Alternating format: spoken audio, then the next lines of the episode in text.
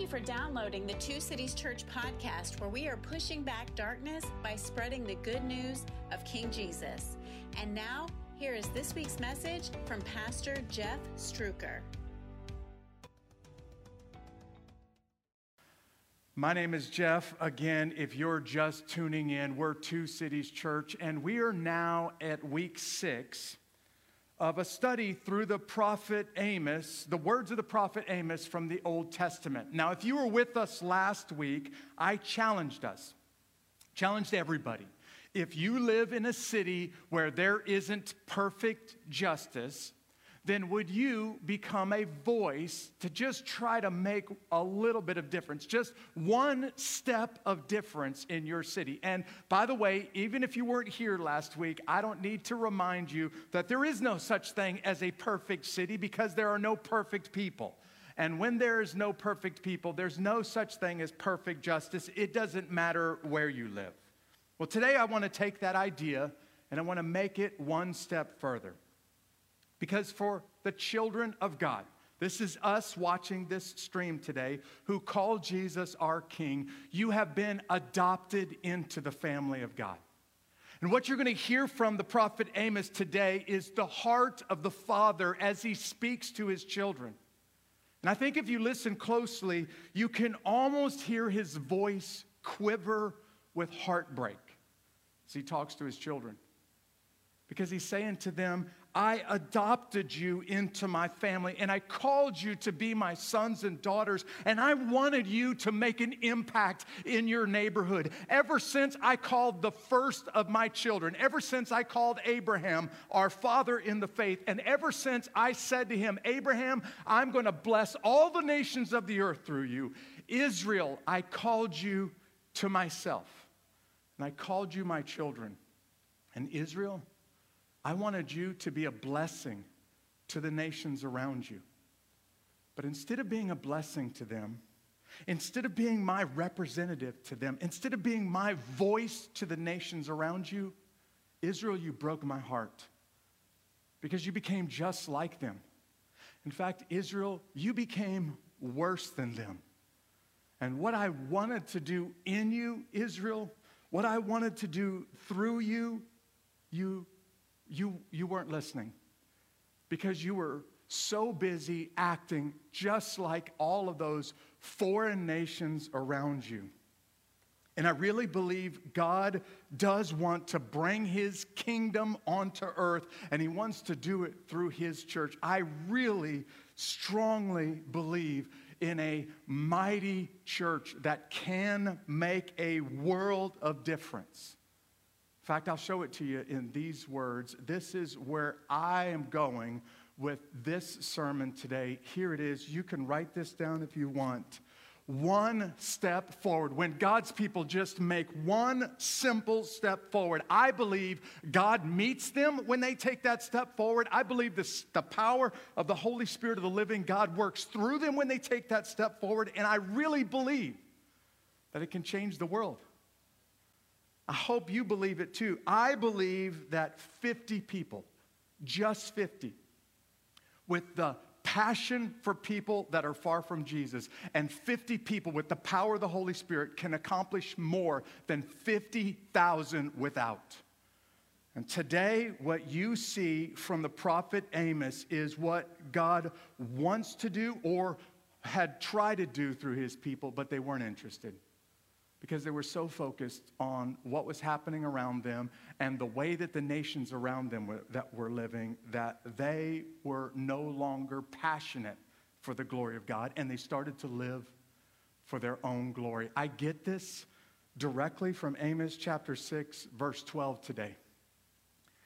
Because here's how God describes the what this mighty group of, of men and women in ancient Israel could have been. It says, does, Do horses gallop on the cliffs, and does anyone plow there with oxen? Yet you have turned justice, look at this, into poison, the fruit of righteousness into wormwood. That word wormwood is another form of poison. I wanted to do justice through you, Israel. But you were so focused on living like everybody else around you that I couldn't because you lost your passion for people far from Jesus. And you lost the power of the Holy Spirit when you started to live in your own power. So, now what we're going to do in Amos chapter 6 today is kind of a laboratory experiment. We're going to work our way through this chapter in the prophet Amos, and we're going to see what happens when this goes backwards. What happens when God's people stop seeing their real place on planet Earth, what God really wants to do through his people, and they start to look at what they want, start to live for their own glory. And instead of asking, why not me? God, I'm ready to take one step forward. Would you meet me and would you make a world of difference through me? Instead of asking, why not me? They start asking a couple of different questions. And these questions radically change Israel's future. And I hope that you can see this in your own heart. When you start to ask these questions, when you start to live this way, it's going to change your future too. So here's question number one. Well, here's statement that they, number one that they make. They first say, "Not me." Say that out loud. They say, Not me, God, it's not my problem. What's happening around me is not my problem. And this is the spiritual condition of complacency. So we're going to start in Amos chapter 6, verse 1, and you can just hear how at ease, how passive, how complacent God's people become in their own neighborhood. Amos chapter 6, starting in verse 1, it goes like this Woe to those who are at ease in Zion and to those who feel secure in the hill of Samaria, the notable people in the first of the nations. Pay close attention to that word, the first. And when he says the first of my people or the first of the nations, those of the house, those the house of Israel comes to. Look at what he says next. Cross over to Calneh and see. Go from there to Hamath. And then while you're at it, Go down to Gath of the Philistines. Are you better than these kingdoms? Is their territory larger than yours? You dismiss any thought of the evil day and bring in a reign of violence. You're so complacent that you can't even see it's coming. They lie on beds inlaid with ivory, sprawl out on their couches, and dine on lambs from the flock and calves from the stall. They improvise songs to the sound of the harps and invent their own musical instruments like David. They drink wine by the bowlful and anoint themselves with the finest oils. Look it right up on the screens. But they do not grieve over the ruin of their own people, over the ruin of Joseph. Their hearts have become so hard that they can't grieve anymore. Therefore, they will go now, they will now go as, into exile as the first of the captives. You were the first of the nations, now you're going to be the first of the captives. And the feasting of those who sprawl out will come to an end. There's a military command in the U.S. military. It's the command of at ease. And when you have soldiers, sailors, airmen, marines in a formation and they're all standing there and they're ready to respond to the next command, they're generally at the position of attention. When you want them to let their guard down, when you want them to take a break, when you want them to just chill for a little bit, you would put a formation, a group of warriors at ease. The word at ease that is being used in the Bible is a really, really important word. Sometimes being at ease in the right circumstances is a good thing. You can see up there on the screens. Sometimes at ease means that you're secure, sometimes at ease means that you're peaceful. But that's not the way Amos is using that word. Sometimes being at ease in the wrong circumstances is a really bad thing. And sometimes being at ease means that you're complacent. Sometimes being at ease means that you stopped caring. And I really believe what Amos is saying is Israel, you should have been at attention, waiting for the next command from your father, waiting to hear from God, but you weren't. You were at ease. And if you were to just look naturally at Amos chapter 6, you can see why they're at ease. You can see what that what started to substitute for the voice of God in Israel, and it was ultimately their bank account. They started laying down on really rich furniture, sleeping on beds of ivory, and they were trusting in their wealth and in their bank account more than they were trusting in the powerful hand of the Holy Spirit. And God says that whole bank account is going to evaporate. You're going to go from trusting in your bank account to bankrupt real quick. And Israel, you were sprawled out on your bed. The word sprawled out, get this, y'all is the phrase that you would use for somebody who didn't come home tired from work and fell into the sofa or into the bed exhausted. It's the word for somebody who got so drunk that they passed out. Israel, you were so drunk with your sin and the sins around you that you passed out and you couldn't hear my voice anymore.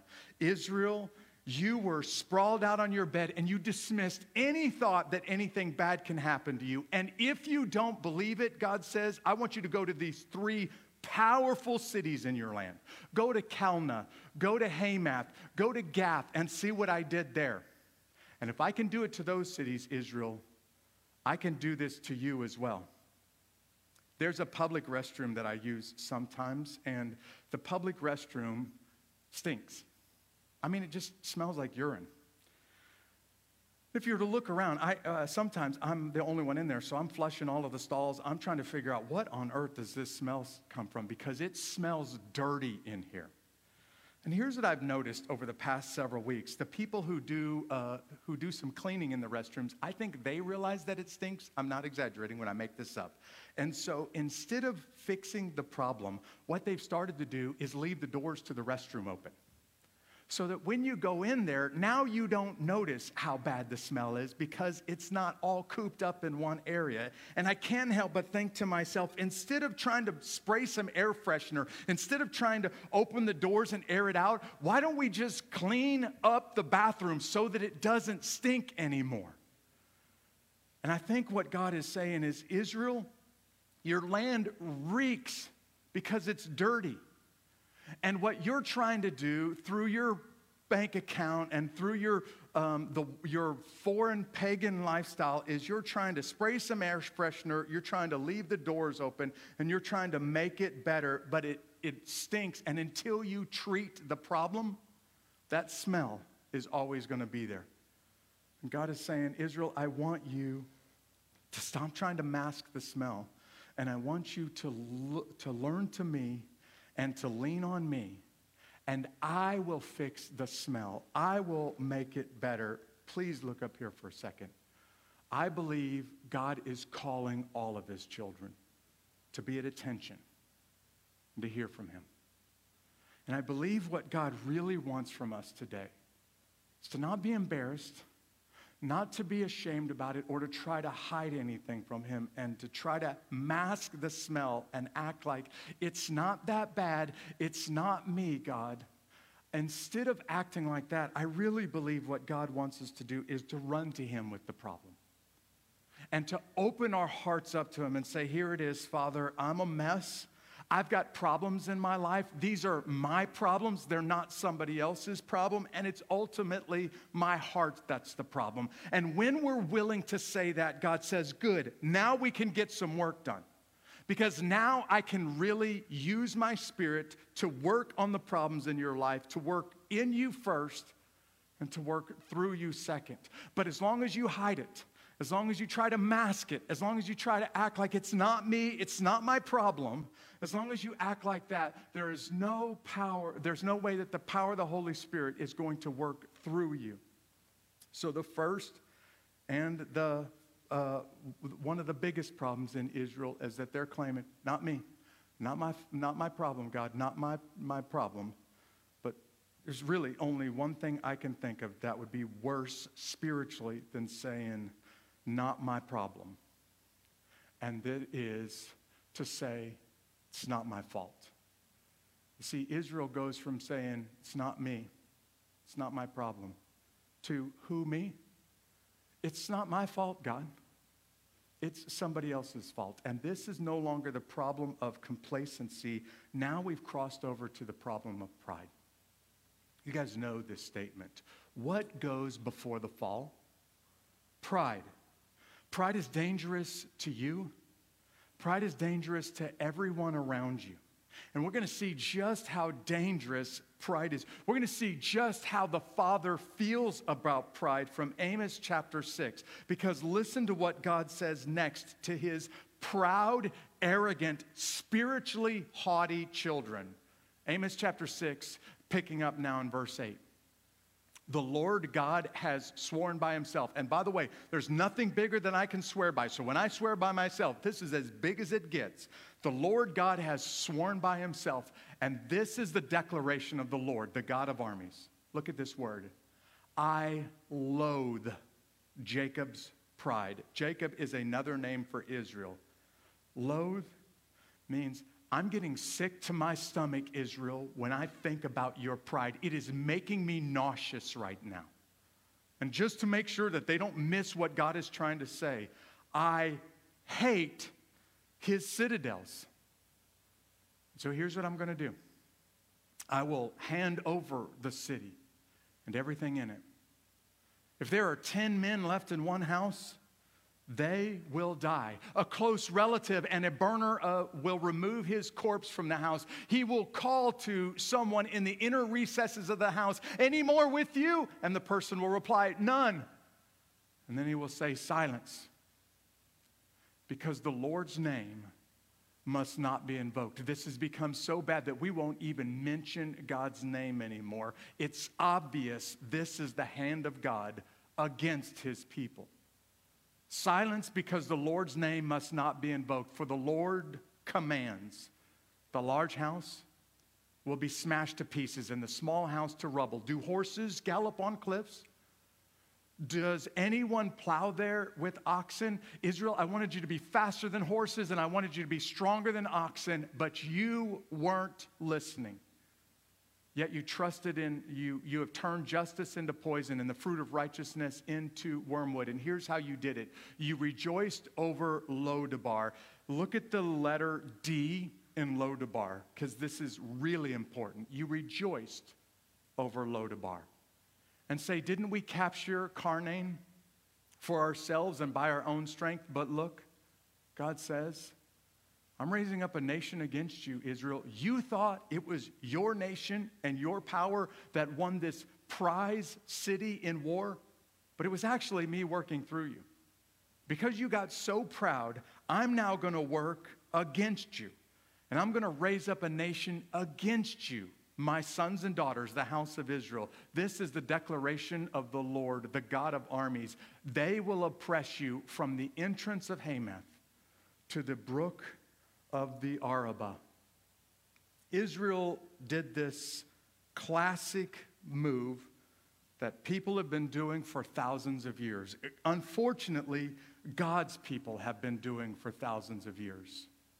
They looked around them and they started to put the blame for what was happening around them on somebody else. They said, It's, it's not me. And what they really started to do is they started to rationalize sin. They started to look for someone else to put the blame on. It can't be my fault. It must be the fault of the government. If we had a better government, we wouldn't be in these in the situation that we're in. Or maybe it's not the government's fault. Maybe it's the other political party's fault. It's their fault that we're in this situation. Or maybe it's big business. It's their fault that things are the way they are. And as long as they were looking outside of themselves, look right here, they could not see inside themselves to see their own faults and their own problems and their own mistakes and their own failures.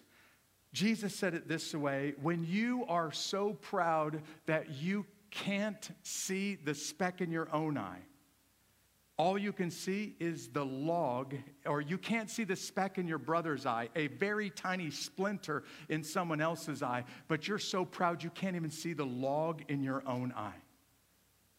And pride is dangerous. It's dangerous to you, it's dangerous to everyone around you, but spiritual pride is exceptionally dangerous. Look up here. And lean in for just a second. If you're watching at home, I need you to tune everything else out and I need you to focus on me for just a second. Because what spiritual pride does is it says, God, the problems that I'm going through are not my fault. They're other people's fault. Or sometimes spiritual pride will get even worse and it will say, God, it's your fault that things are the way they are. And let me tell you what spiritual pride will cost you. First, spiritual pride will cost you experiencing God's grace. Because God's grace comes when you say, God, I am a mess. God, I need you. God, will you forgive me because of the mess that I've made? And it takes humility to be willing to be that vulnerable, that humble before God. But spiritual pride will also take you a step further. It will not only cost you experiencing God's grace, it will cost you experiencing the power of the Holy Spirit. Because now you're trying to fix your problems in your own power. Instead of allowing God's Spirit to give you the power that you need to handle what you're going through. Spiritual power is, lit- or spiritual pride is sawing the branch that you're sitting on off, and you're going to come crashing to the ground. The language that the Bible uses when it talks about pride is using the wrong measuring tape. Say that you're working in your wood shop or you're working in your home and you need a board that's half a meter long.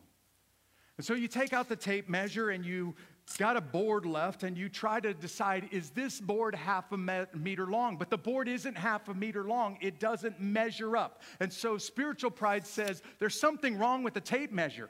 Get rid of the tape measure. I need a half a meter board and I know this board must be half a meter, so I'm going to get a different tape measure. I'm going to get a tape measure that tells me what I want it to tell me instead of telling me the truth. And people all over the world do this every day when they look in the mirror. And they cannot see that there's a problem inside of them because they are so focused on what they see around them. It can't be my fault because it's got to be my neighbor's fault. It can't be my fault. It's the government's fault, or it's my boss's fault, or it's my professor's fault. It's somebody else's fault. And that very idea starts to saw the branch off that you're sitting on. See, God's people made two fundamental mistakes, and I'm praying that Two Cities Church doesn't make these mistakes in Amos chapter 6. The first mistake is they ask, Who, me?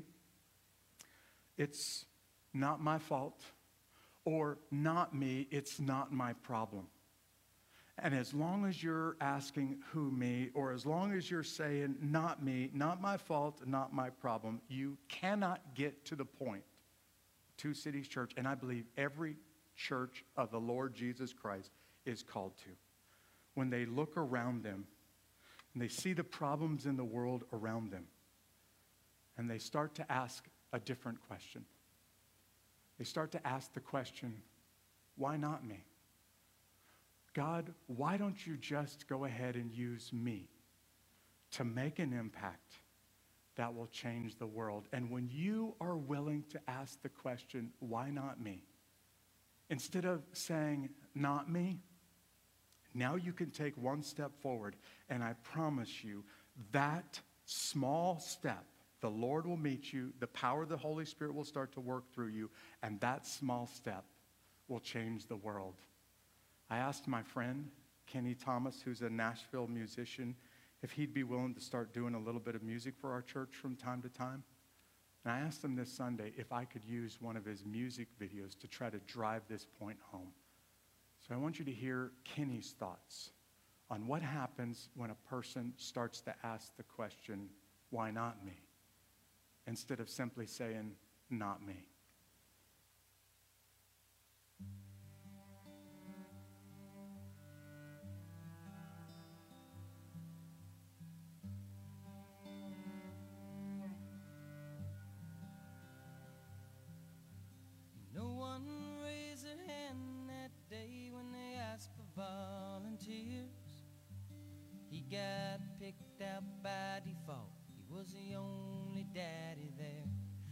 Said, We know what you're thinking.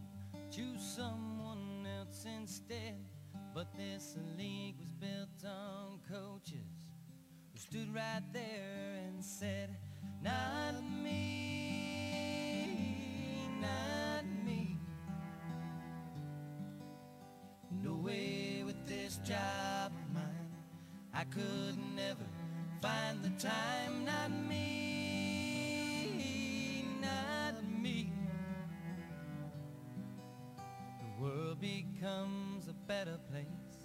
someone stands and leads the way, steps forward when they'd rather say, not me.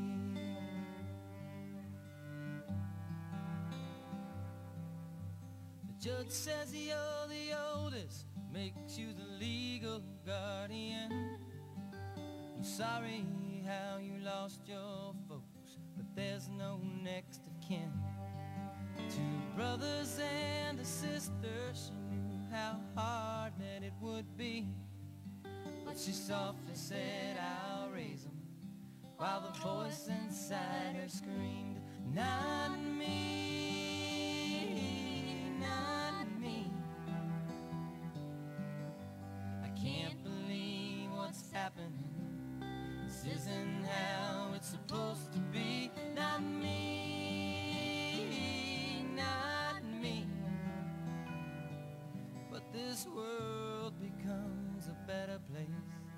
Someone stands and leads the way, steps forward when they'd rather say, not me.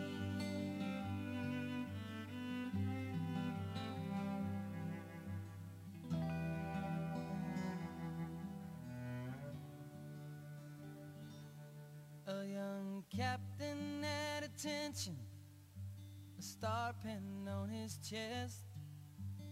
He recalls the battle while the final roll calls are read. They were the finest soldiers, it was my privilege to lead. And they deserve the medals, the men who died, not me. Not me, not me. I just did do the same if it was you, not me, not me. But this world becomes a better place when someone stands and leads the way, steps forward when they'd rather say, not me. Yeah, steps forward when they'd rather say, not me.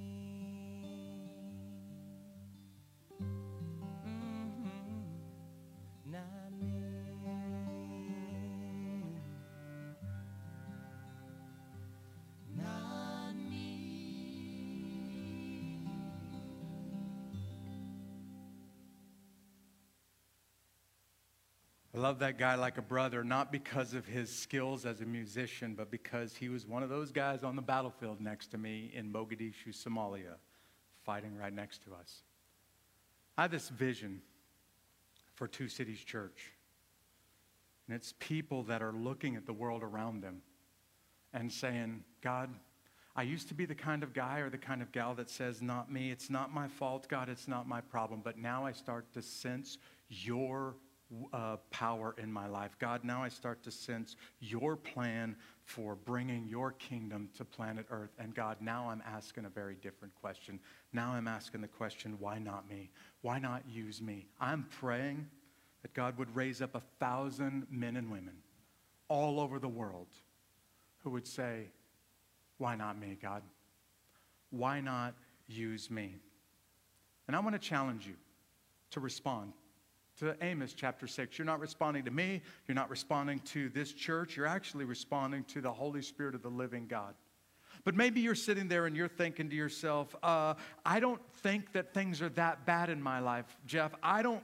I don't really feel like I've ever got to the point in my life where I desperately needed God the way that you're talking about today. And maybe today you need God to do a heart transplant for you. Maybe what you need is a miracle of the Holy Spirit, for the Holy Spirit to come and to take a dead heart and to make it start to beat for the first time and make your heart start to live for the glory of God instead of for your own power instead of for your own strength. In just a moment, I'm going to pray for you. For those Christians that are watching this, God's sons and daughters who are looking at the problems and the mess around you, and you're saying, I don't even know where to start. I have a challenge for you. Would you just make one step forward this week?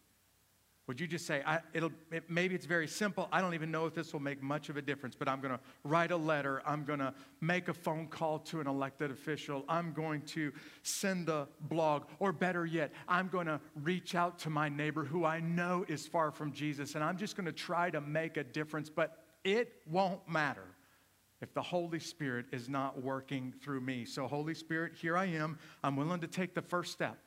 Would you meet me? Would you use me? Would you work through me this week? And would you make a huge difference, a world of difference?